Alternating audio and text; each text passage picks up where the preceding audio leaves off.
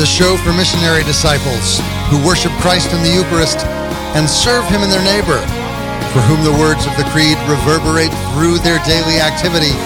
This is a show for those like you and me who make the conscious choice to follow Christ outside the walls. For the last couple of weeks, we've been having conversations about reimagining a post quarantine church when we get out of this and we're we're through with all the restrictions and things return as much as possible to normal, what will the church look like? Specifically, what will the church in America look like? Although this could be said of the whole world, but there is something very per- peculiar and particular about American Catholicism and the way that it operates and, and the kinds of parish ministry that we see go on.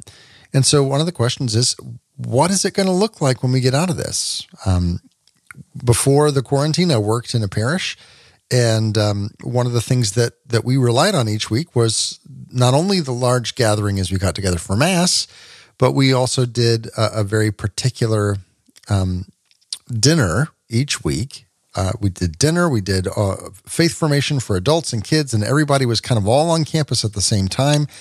And I don't foresee that returning, um, at least not quickly, because even after the restrictions are lifted, I think that people are going to be a little bit more hesitant. Uh, many people, not necessarily everyone, but many people are going to be more hesitant to be in large groups for a while. And so, what does the parish look like coming out of that? What does evangelization look like um, in this new social reality and this new framework of uh, of personal interaction. And so these are questions that I personally am interested in, and and I know that there are others who are. So we're trying to explore some different uh, ideas around this question of what does a post quarantine church look like? How do we reimagine that? And to illustrate that question just a little bit more, and maybe provide some context for the question, um, I'm going to do a reading out of the book of First Kings. Now, normally we save the readings for the very end, and the reason that I'm doing this one here is because there were two really good readings, and I didn't want to, I didn't know which one I wanted to do.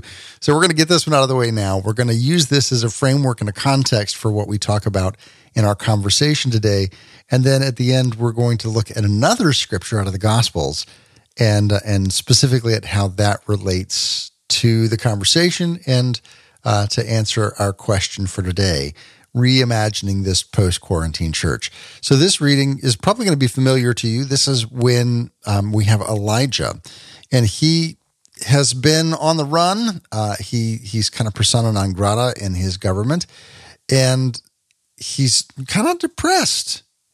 And so God's God picks him up in a very interesting way. God had a really interesting relationship with Elijah in the book of First Kings. Uh, he he picks him up. He makes him basically fast for 40 days and kind of drives him across, leads him, leads him across the desert um, to come and have this meeting with God. And so here we have, he's been in this cave.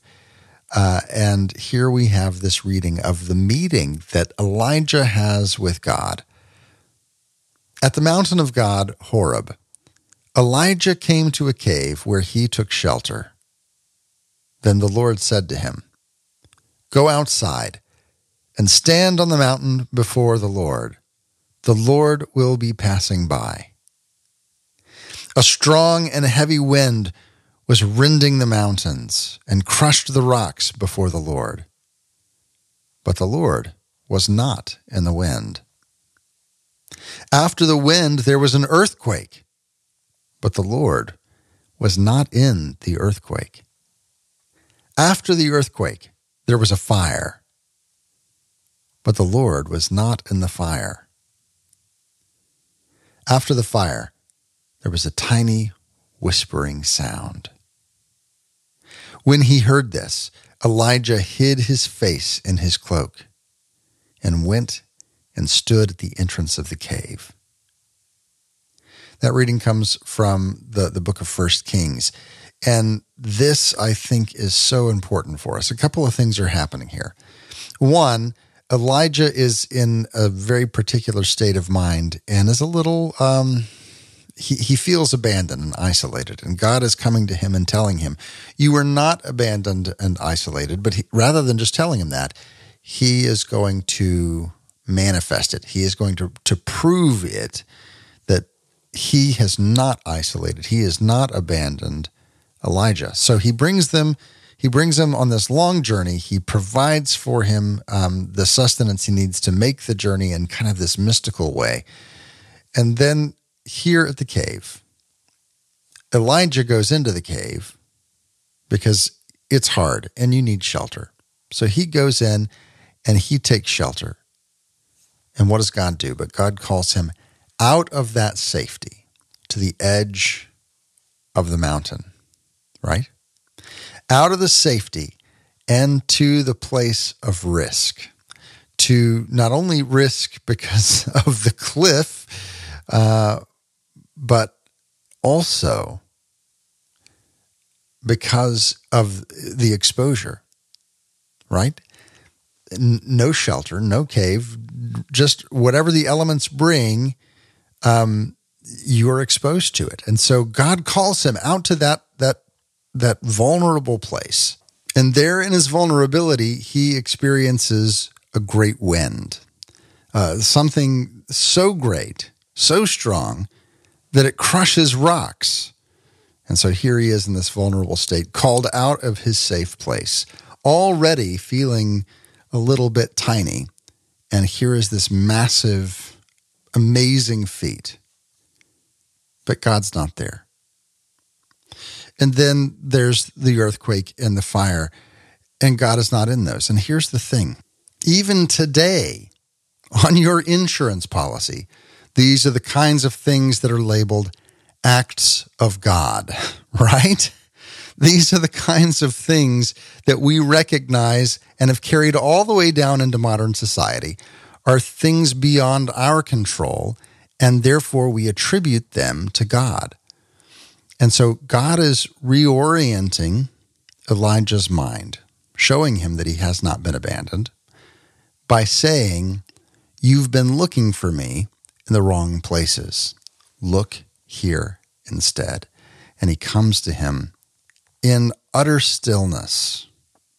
Lots of different ways this word is translated. Uh, you hear the still small voice, or the quiet whispering sound, or just the stillness. Here, is where God wants to show us that He is. And how often are we like Elijah in this way, where we have our set expectation of not only how God acts, how God is found, um, what kinds of ways we are to operate so that we can be uh, connected to God, right? We have these expectations, and perhaps through quarantine, God is wanting to reorient us. Not to say that He caused this, but rather because God uses all things, God is giving us the opportunity to be on the edge of the mountain, on the precipice, in the vulnerable place. And He's showing us the ways that you have been looking for me are not necessarily the ways that I can most easily be found.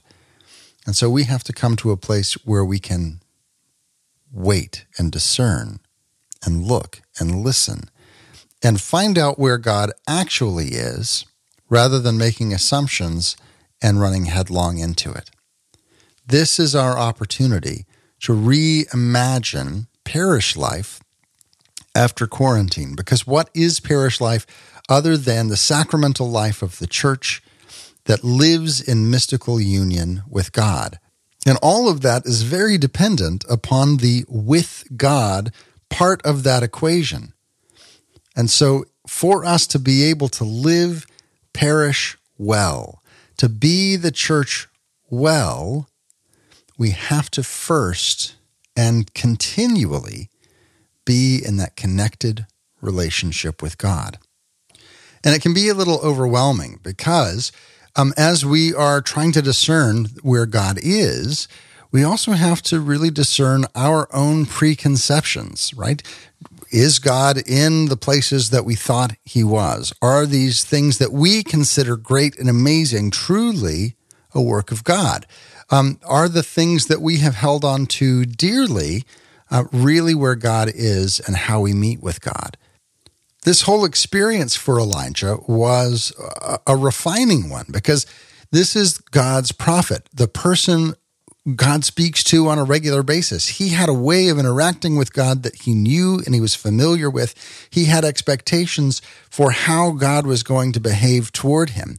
And here, after this period in his life, he had felt abandoned.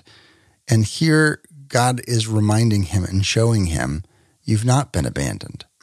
And I know a lot of people right now who feel that abandonment uh, this is, I think, one one of the primary ways people leave the church. Uh, the way that I have seen that people leave the church is they have an expectation of who God is, and God doesn't do the thing that they expect. He doesn't behave in the way that they think God behaves. And so it calls into question their whole understanding and experience of God. And so rather than say, perhaps my uh, my definition of God is off. They say God is not who who He said He was. God is not who I thought He was. Therefore, God must not really exist, uh, or, or He's not worthy of of any kind of worship because He didn't live up to the part of the bargain. Even though I'm the one who kind of created the framework for the bargain, and so this is really important stuff for us to get right. Uh, even especially as we teach our children, as we teach those who are coming into the faith through RCIA, for them to have an accurate picture of who God is and who God wants to be toward them and who God is in relationship to the whole church. And so it takes this frightening moment of discernment where we step back from everything that we know and we allow God to speak in his own voice rather than the one that we have expected and imposed upon him. Now, this could be rather intimidating, but with today's guest, we're going to look at some really easy ways um, that, well, easy in principle, some really easy ways that we can begin to discern where God is and to find that still small voice.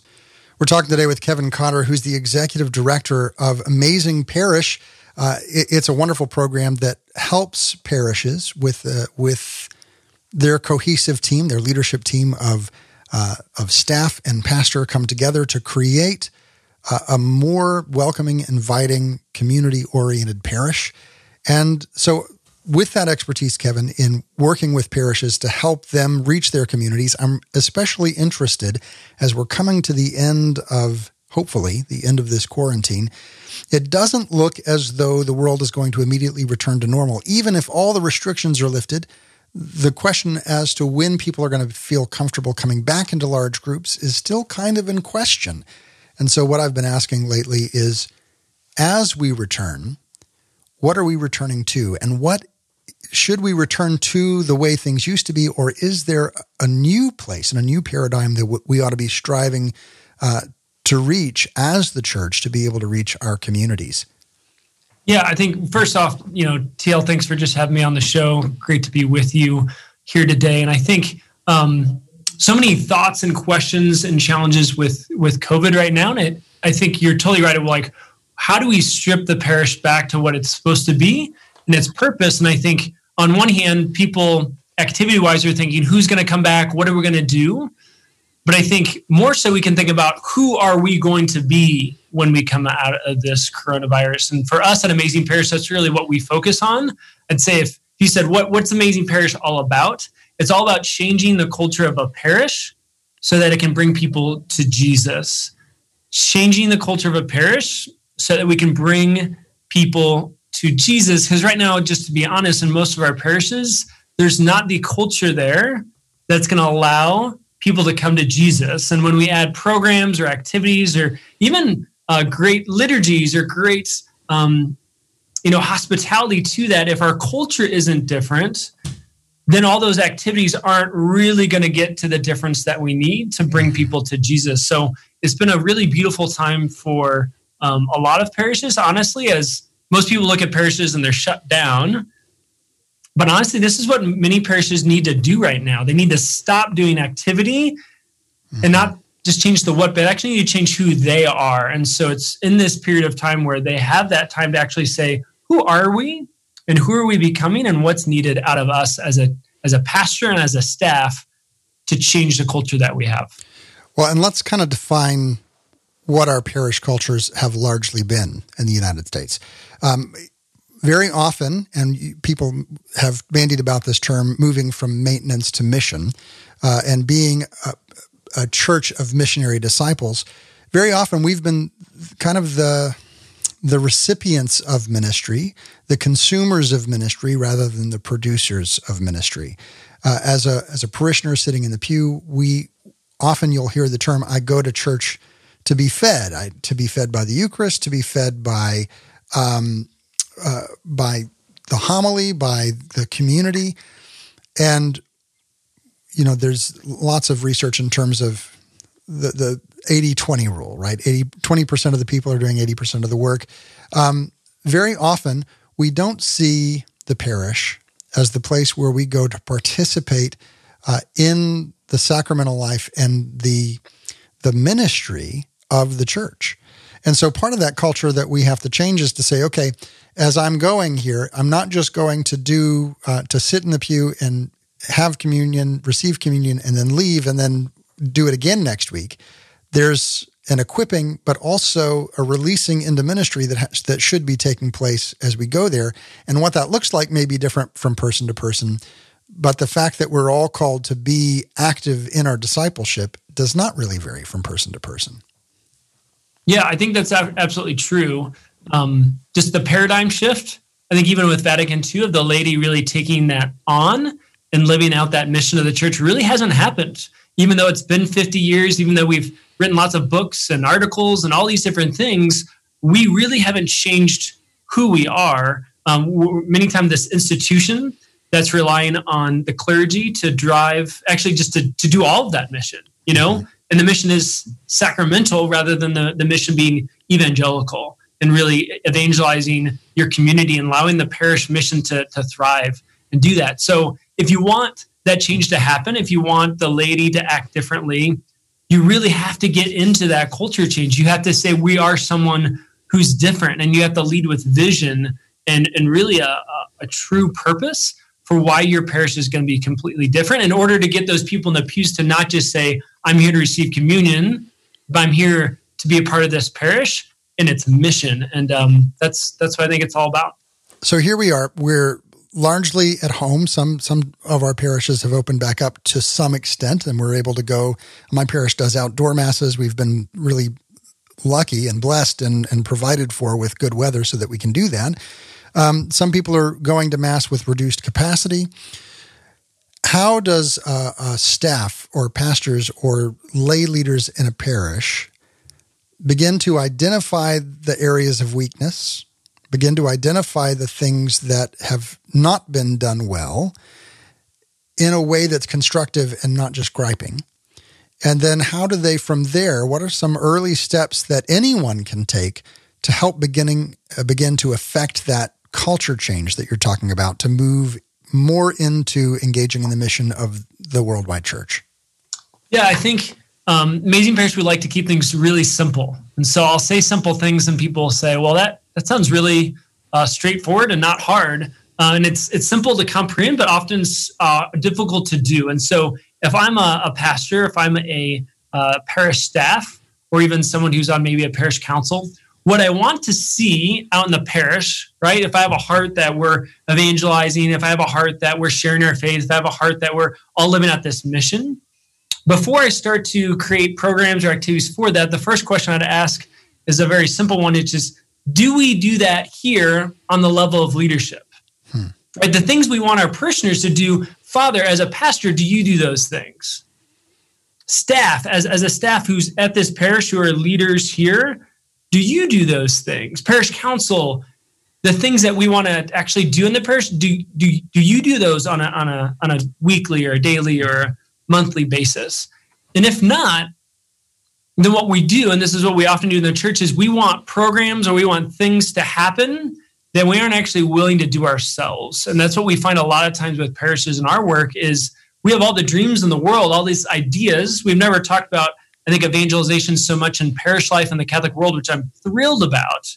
But when it comes to actual doing of the thing, right, actual living out the life, we're very easy to create a program that will do it for us instead of realizing it's often with our own power and our own capacity, our own witness and our own model to start a movement of people that lives this way rather than a program trying to uh, almost conjure it for us. And so um, this is why COVID has been so great is these these pastors and these teams can actually take a break from all the things that they do, all the programs that they enact and say, who, who are we? What are the cultures that we have? And at Amazing Parish, we've really identified three different cultures in a parish. And if you have these three cultures, you're going to thrive.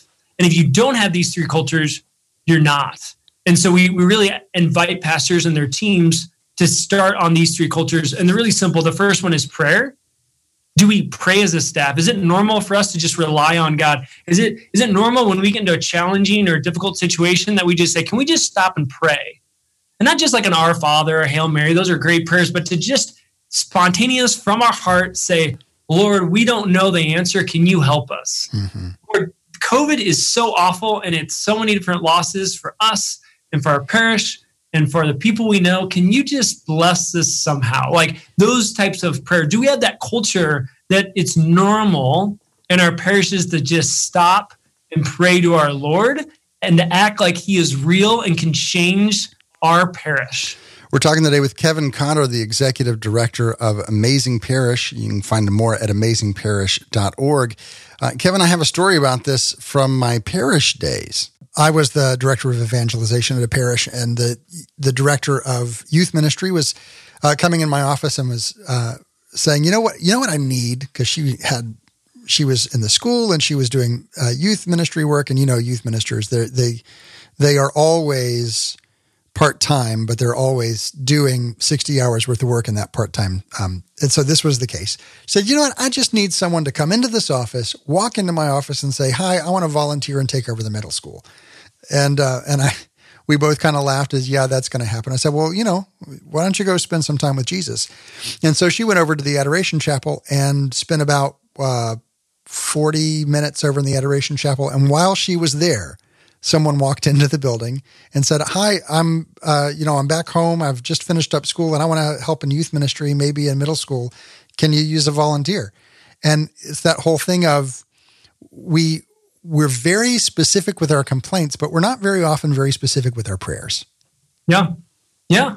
And and do we do we act like God can change things? Like and it sounds so silly. It's like, well, they work in a Catholic church, right? Like they're a priest, they're celibate, right? Like they, they're a parish staff and they take less money, right? Like, of course they believe in Jesus. Like, of course they pray. And it's just not true. Not not the prayer that we're talking about.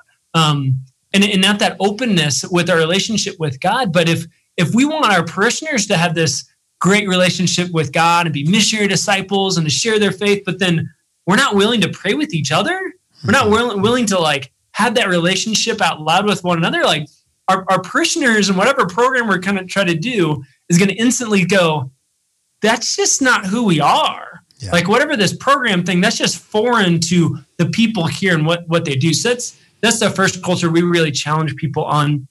The second one is is teamwork. Do you have a culture of teamwork at your parish? Um, do you, do you really feel like you you work together and rely on each other and can collaborate and are there to support each other?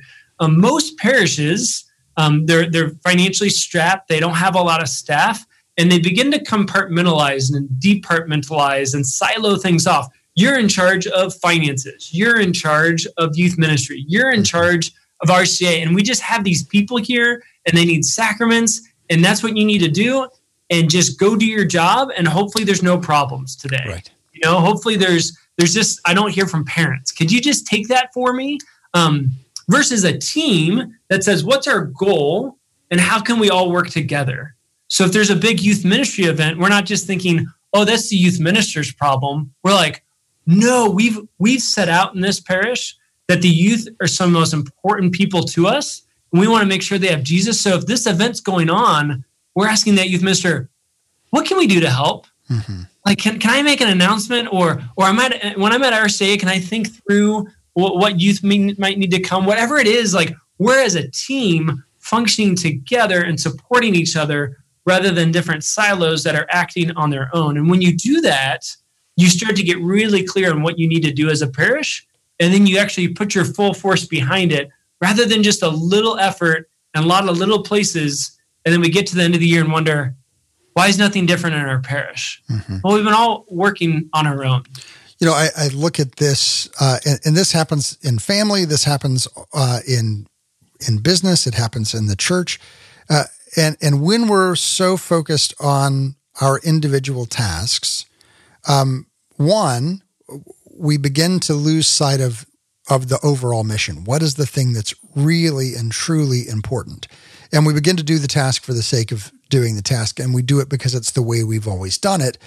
When when I begin to listen, whether it be to my wife or to my kids or to someone who's on staff with me, and I begin to listen to uh, their needs. It pull, one, it pulls me out of kind of that that tunnel vision of the one thing that I have to let me see the the beauty of the breadth of what God is calling us to. But the other thing that it does is it it focus focuses us on the fact that we're all interconnected, that we as the body of Christ are moving towards that singular goal, not of the task that I have to get done, although that's a part of it, but to the broader thing of, hey, we, here's a funny thing. We belong to one another. We have responsibility for one another to care for one another, um, not just uh, for for that person over there, but for my family, for you, this person who I work with, for you, this person who is walking through the doors of the church for the very first time and looking a little bit confused and uncertain whether you should be here. I don't say, "Oh, that's not my job." I recognize, "Hey, you're coming in here. You're a part now of our community, and let me welcome you in uh, at, because all of, all of it, the whole mission of the church, belongs to all of us. We're talking today with Kevin Cotter, the executive director at Amazing Parish. Find out more about the work they do at amazingparish.org. And come join the ongoing conversation on social media, facebook.com slash step outside the walls. On Twitter, the handle's at outside the walls. Come talk to me about what do you perceive are the things that are important for us as we return to a post-quarantine church?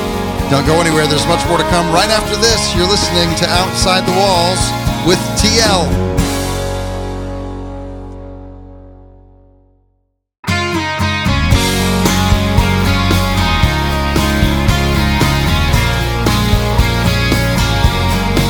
Welcome back to Outside the Walls, where we explore the implications of our belief on our daily life. I'm your host, TL. And we're talking today about reimagining the post quarantine church. We've been kind of sequestered away for months and months. This all started back in March, and here we are uh, in August, still in the thick of it. Um, what does it look like when we come out of this? How do we be the church? How can we be the body of Christ when the way that we've done things is not really open to us. We're not able to meet in those uh, in the in the same way that we were, even after all the restrictions are lifted. People are going to be a little bit more reticent to go to large events. What does it look like? So we're talking today with Kevin Cotter, the executive director of, at Amazing Parish. You can find out more about them at amazingparish.com. Uh, we've, we're going through, Kevin, the three cultures that, that you have seen through your work that make a parish thrive and succeed. The first one is that all the way to the very top, there ought to be a culture of prayer. The second you mentioned is that there has to be a culture of of collaboration and teamwork, and that that we don't just silo off both on the the pastor, the staff, and down to the volunteers. This is your job. This is your job, and focus on that. Delegate it away so I don't even have to look at it but rather this this spirit of collaboration. And uh, we got cut off by the break. You we're going to go right into now. What is that third culture that you have seen is essential to the success of a parish? Yeah, the third one is a culture of discipleship. So it's similar to that prayer culture, but a little bit different dimension. It's just the fact: do we share our faith with one another? right? So we have this great call to go out and evangelize, but if we can't share it with one another, the people that we work with, the people that are fellow Catholics, the people that are fellow staff members, uh, or maybe council members, then why are we sitting around talking about how we're going to share our faith with people who are outside the church, people who um, are distant, maybe who people who've fallen away, people who've never even heard of the church's teachings? Um, let's start with first things first. And um, really, all these cultures are based off of one principle, and it's, it's a principle by Stephen Covey. It's called circle of influence and circle of concern. Circle of influence and circle of concern. So Covey basically says circle of concern, right? There's lots of things that we're all concerned about in the world in general, right? We're, we're concerned about world poverty. We're concerned about what's going on at the Vatican. We're concerned uh, about the next election that's coming up, right? All these things that we're concerned about but for most of us, we don't have a great influence over them, right? I can't really change what's going on in the Vatican. Um, I can do my part for world poverty, but on a global scale, there's not much I can do. But that's where it gets to our circle of influence. All of us, every single one of us, has a circle of influence where we can really change what's going on. So we think of the people we work with, the people in our families, the people in our neighborhoods, the people that um, you know we have friendships with. We have influence over these people. We can actually really change who they are and what they're doing. And so, um, again, we often in the church focus on the things out there and things far away. But when we just focus on ourselves, our circle of influence, that's when we really see things grow. Mm-hmm. So, as I was talking about before, when we want our parishes to change, we both, before we start looking outside, we have to say, as a staff and as a pastor, do I embrace these three cultures? And do I live them out? You know, because if I do, we'll start to see that circle of influence really grow. So this is a really, I think, important distinction um, because back when we were talking about prayer, we talked about how we're very specific with our complaints, but not often very specific with our prayers. I think here too, with our our areas of concern, um, our culture uh, in the West, not just in the church, has trained us to be very vocal about our, our circle of concern. Um, our social media, the way that we have uh, conversations uh, over over a meal, all of this we have learned and been trained that our opinion about the things in our circle of concern are those things that we must express, and and how divisive that can be when we can't really affect change on those levels, and how much more productive and fruitful we would be as individuals if we would take the time to step back from those things over which we have little to no control and begin to focus on the things what is it that I can change? How would our relationships, interpersonal relationships, change if we focused more on our circle of con- our circle of influence than our circle of concern? Um, the next thing that I want to point at, and and maybe have you draw a distinction between. Very often, when we talk about discipleship, the um, the the immediate picture that comes to our mind is of catechesis or of some kind of academic intellectual pursuit that I'm going to go and I'm going to take this class and I'm going to learn more about my faith and in that process I am becoming a disciple. Can you draw the distinction between the way that you are using that word of the culture of discipleship and the common parlance which would be more of this class or this program or this thing that I do to intellectually grow in my faith? Yeah, and I, there's definitely no problem with intellectual life, but I'd say discipleship at its core is a way of life, right? So a uh, disciple, if you want to go back to the root of the word, right? So in ancient Israel, you'd have rabbis; those were teachers of the law, teachers of scripture, um, and they would have pupils, right? From very early age, you would learn the Torah, you'd learn Hebrew scripture, and you actually memorize it, and you'd grow in different schools as you get older. That was their elementary school. That was their their high school. If you were really good at memorizing and understanding the Torah, understanding Scripture, then you'd keep moving on to the uh, the next level. And eventually, if you were the best of the best, you would follow a rabbi around, and you wouldn't just go to the rabbi's classes. It wasn't an intellectual pursuit. You would literally live with the rabbi. You would he would say these these words in Hebrews, "Lek hakarai," come and follow me. This is what Jesus does, right? That's why in the Gospels we hear Jesus called being called a rabbi. That's why they're his disciples. They're actually following him around. This wasn't a thing uh, isolated to Jesus. This is how the rabbinic and discipleship culture worked. Is actually to follow that rabbi around and actually learn how does a rabbi do things. It was just as important to understand the intellectual knowledge as it was to understand how does my rabbi talk to people when they approach him? How does my rabbi talk to someone who's not Jewish? How does my rabbi sleep at night? What prayers does he say before he goes to bed? Right? It, it wasn't just intellectually, it was behaviorally. How does my rabbi live? And so, if Jesus is calling us to be his disciples, um, then intellectual life is, is important. But ultimately, it comes down to how am I living a life following after Jesus? And what's normal for really that life and what I listen to, what I watch, how I speak, how I treat people, right? These are all the ways that when we say, What would Jesus do, right? We, we're living out this life rather than saying, I took a class, or I have information, or I have knowledge. That's a very like 21st century Western secular thing is that I learn things and have them and attain them versus um, Jesus, where he's not so much concerned about that of how do you live mm-hmm. and uh, what does your lifestyle look like? We're talking with Kevin Cotter, Executive Director of um, at Amazing Parish. So, Kevin, what does that look like in a in a parish culture? This, because last time I checked, the, the, the pastor wasn't inviting us to go live in the rectory. How do we, um, as a parish community, engage in a culture of discipleship? Yeah, so I'll, I'll, I'll share what we've been doing. We've we've been calling it the Unprogram here at the Amazing Parish, and especially during COVID, we've been really challenging parishes uh, to do this. Not only for first off with their teams, so we we a lot of times form leadership teams, three or four people around a pastor that can really help um, that pastor um, be in a spot where he can get great feedback, make decisions, and then many parishes, if they're larger, they have a, a larger staff, and then of course there's councils and programs depending on how big your parish is. But the challenges that we've been making in this unprogram that we've been talking about is really what we call the three conversations. So it goes like this. Um, Father, with your staff, we want you to have three conversations, and eventually this with your parishioners as well. The first conversation goes like this Hey, we would love to pray for you.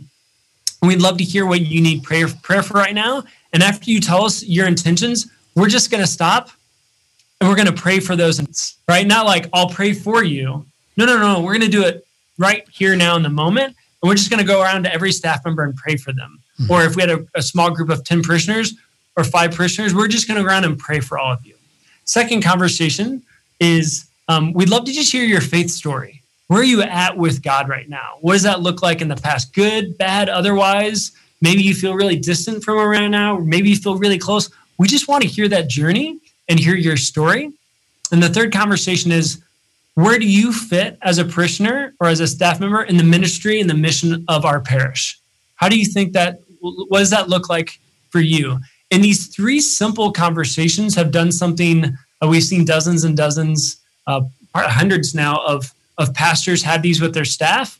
Is many of those pastors, honestly, TL, they were they were nervous to have these conversations with their staff um, good men, really good priests go, I don't think, I don't think my staff would want to do that. I don't mm-hmm. think, I don't think my staff would want to tell me their story. I don't know if I want to know where my staff is at right now in their relationship with God. And and I think again, going back to this simple principle of circle of influence and circle of concern, if we want our parishes to be missionary outposts, if we want to be great evangelizers and do missionary discipleship, but our own staff were afraid to talk to about Jesus or to hear their story or to pray with them, well, people are going to sniff out that culture in a heartbeat and go, this thing that you're telling us to do or talking about doesn't match the people who are leaders here. And when that happens, no real movement can happen. And once you get uh, a staff that's on fire with these things, then they can go, great, now we can share these with parishioners and have these simple conversations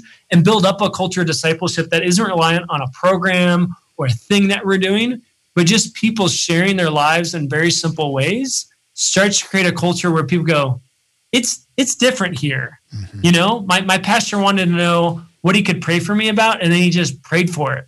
And other Catholics, I think if you said that, they go, I, I, my pastor's never prayed for me like that before. Or I've never had a, a parish staff member reach out and say, What's your story and where are you at and how can you help in ministry? That's I don't know any parish that does that. Like, but and so there's this divide from things that are so simple and almost um they're, they're so simple it's like common sense and at the same time our lived experience as catholics is i've never done that before and so we've just found just such a rich fruit with those two um, like uh, that tension at hand, um, that we've just seen really great growth in this COVID time for our parishes, for their staffs, and and uh, for their parishioners as well. If you want to pass this information along to your pastor, you can find more information at amazingparish.org. There's some fantastic stuff there. I highly recommend it. Uh, Kevin, I want to talk just a little bit now because the things that you're talking about in terms of this culture and these three conversations, which are so important for our parish staff and pastors to have and the lay leaders to have, these are really the conversations that are important for an ordinary disciple to have as well, for us to engage with the world around us in, in, a way that we fulfill the greatest mission of the church. The whole purpose of her existence, which Evangelii Nuntiandi says, is to evangelize. That's our core identity. And we we evangelize not by going out with our, our set script and saying, well, if I just follow this script, you're going to come to Jesus. We evangelize by being in relationship and and showing people that that faith is important and that that, that God cares about them as a person. And we do that by entering into these same kinds of conversations. Is there something I can pray for you about? Um, what's your what's your faith story? What level of relationship are you in uh, with with a higher power? Do you have any faith or any belief?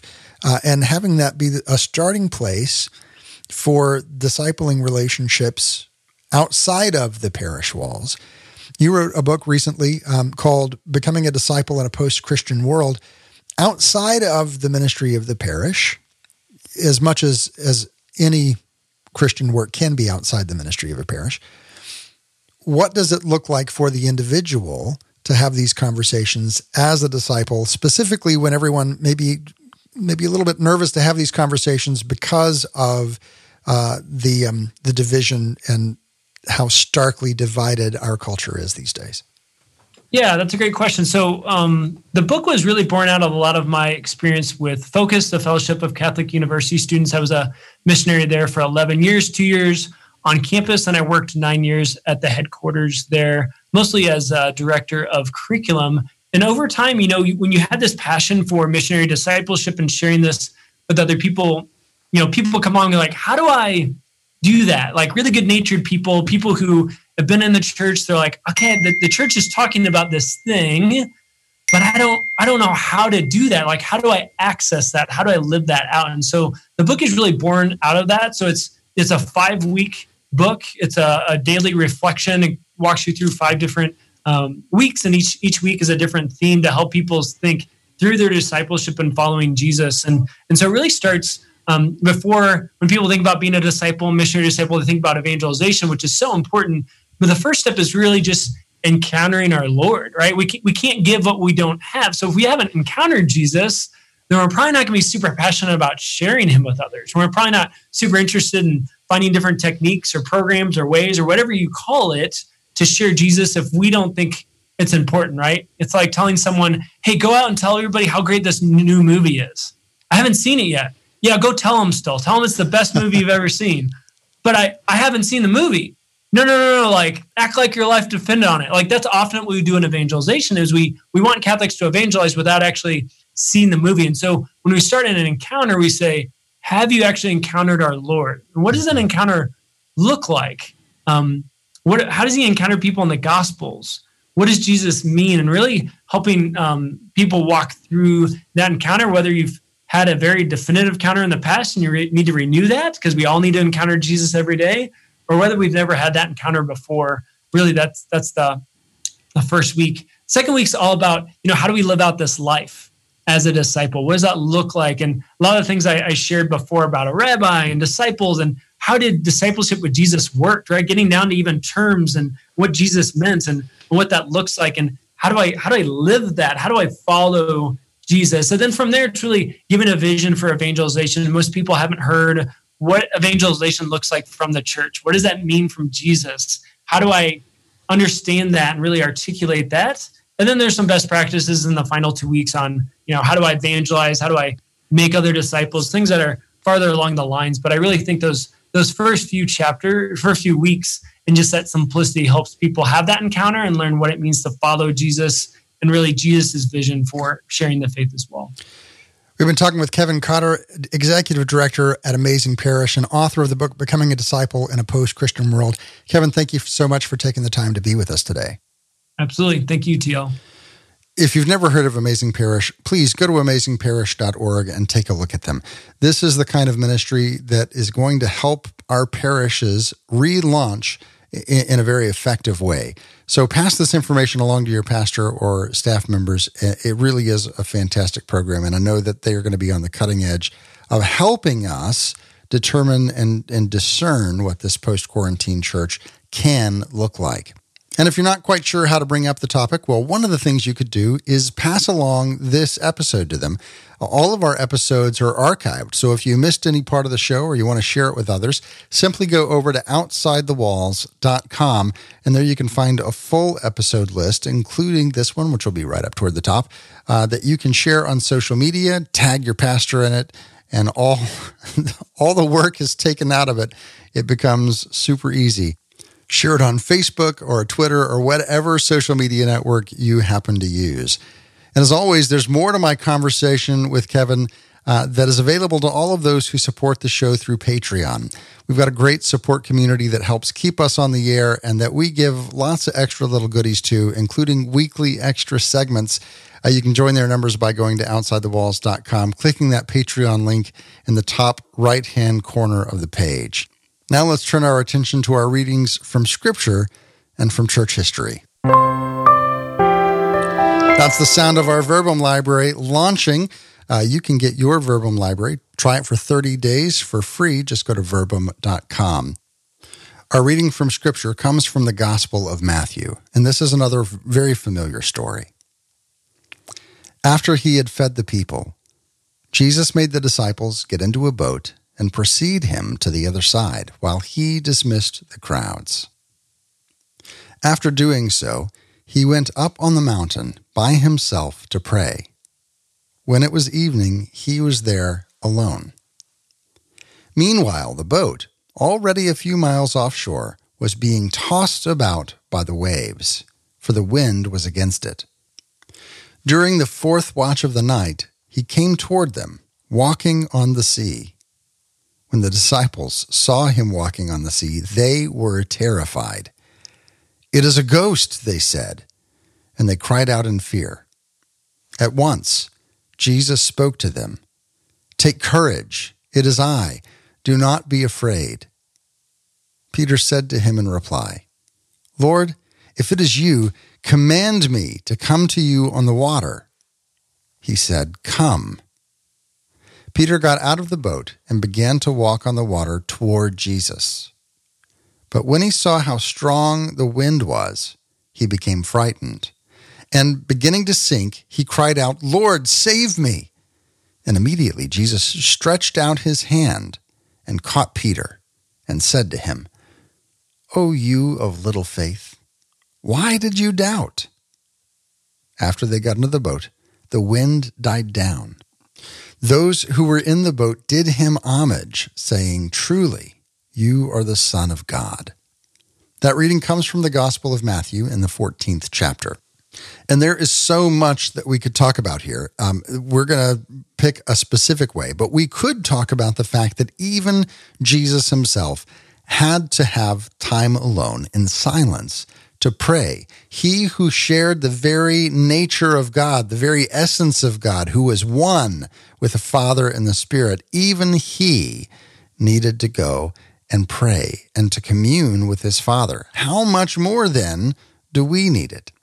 We could talk about um, Peter walking on the water. I've always been fascinated by this thing because they think it's a ghost. And so Peter says, Jesus, if it's you, ask me to do this really dangerous thing that maybe a ghost would ask me to do also in order to kill me, but I'm going to ask you because, see, here's the thing. I think that Peter knew that it was Jesus, but he he wanted and had this great desire uh, to experience this thing that Jesus was experiencing. He knew it was Jesus, and he just wanted uh, an excuse. That, that that's that.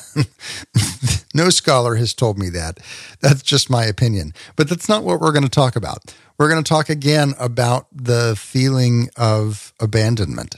Jesus sends them on ahead. He puts them in a place, and he puts them in a place knowing that it's going to be difficult, right? So here they are. The wind is against them. They're being battered by the waves. They are uh, fighting this boat. And these are people who are used to boats. Remember, Peter's a professional fisherman.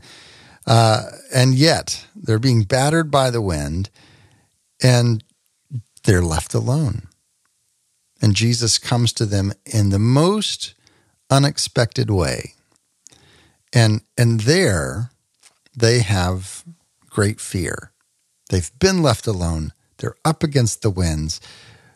But it's in that place that they come to recognize something about the nature of Christ, something about who he is in relationship to God that they had been unable to grasp from the safety of the shore, from following him around, even from witnessing the miracle of all of the loaves and fish as they were distributed and fed the 5,000. Here, in this place, having been isolated and abandoned, having been sent away on ahead, Jesus is having them prepare for this revelation. And so here's the question Do you feel like you've been in a boat away from Christ and battered? If that's the case, this is the opportunity right now and right here for you to come and learn something profound about who Jesus is. So ask for him to come to you in the waves and be prepared to go out and meet him. Our reading from church history comes from a spiritual canticle by St. John of the Cross. The soul united to God and transformed in him draws from within God a divine breath, much like the Most High God Himself. And God, abiding in the soul, breathes forth the life of the soul as its exemplar.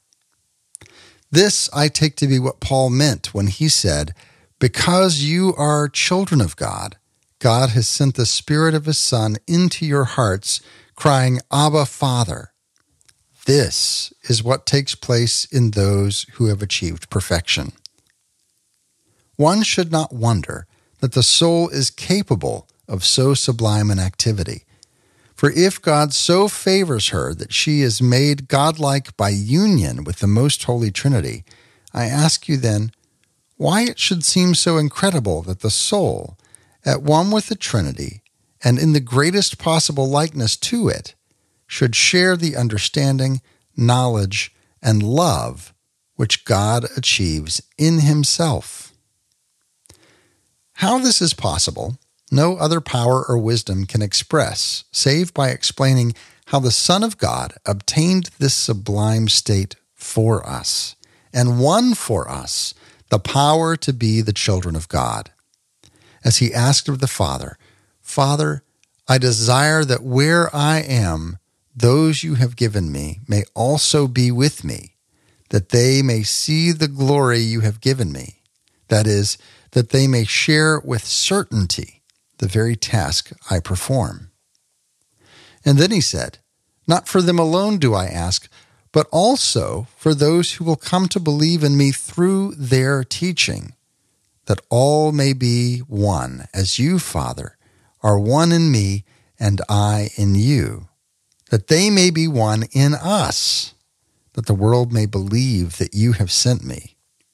And the glory you have given me, I have given them that they may be one as we are, I in them, you in me, that they may be made perfect, and the world will know that you sent me, and as you have loved me, so I have loved them. The Father thus gives them the same love he shares with the Son, though not by nature as with the Son, but through unity and transformation of love.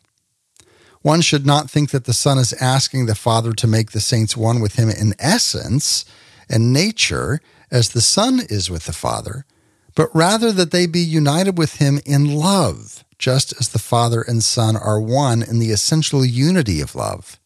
Accordingly, Souls possess the same goods by participation that the Son possesses by nature. As a result, they are truly divine by participation, equals and companions of God. Thus, Peter said, May grace and peace be perfected in you in the knowledge of God and Christ Jesus our Lord. So the soul, in this union which God has ordained, joins in the work of the Trinity not yet fully as in the life to come, but nonetheless, even now, in a real and perceptible way. That reading comes from a spiritual canticle by St. John of the Cross, and it's in this relationship that he describes that we find our way to be church in this post quarantine world. That's all the time we have for today's show. Today's show is brought to you by Joseph Roberts and all of those who support the show through Patreon. Go to OutsideTheWalls.com, click the Patreon link, and join their numbers. We'd love to have you be a part of that. Until next week, may the Lord bless you and keep you. May the Lord make his face to shine upon you and be gracious unto you. May the Lord lift up his countenance upon you and give you peace.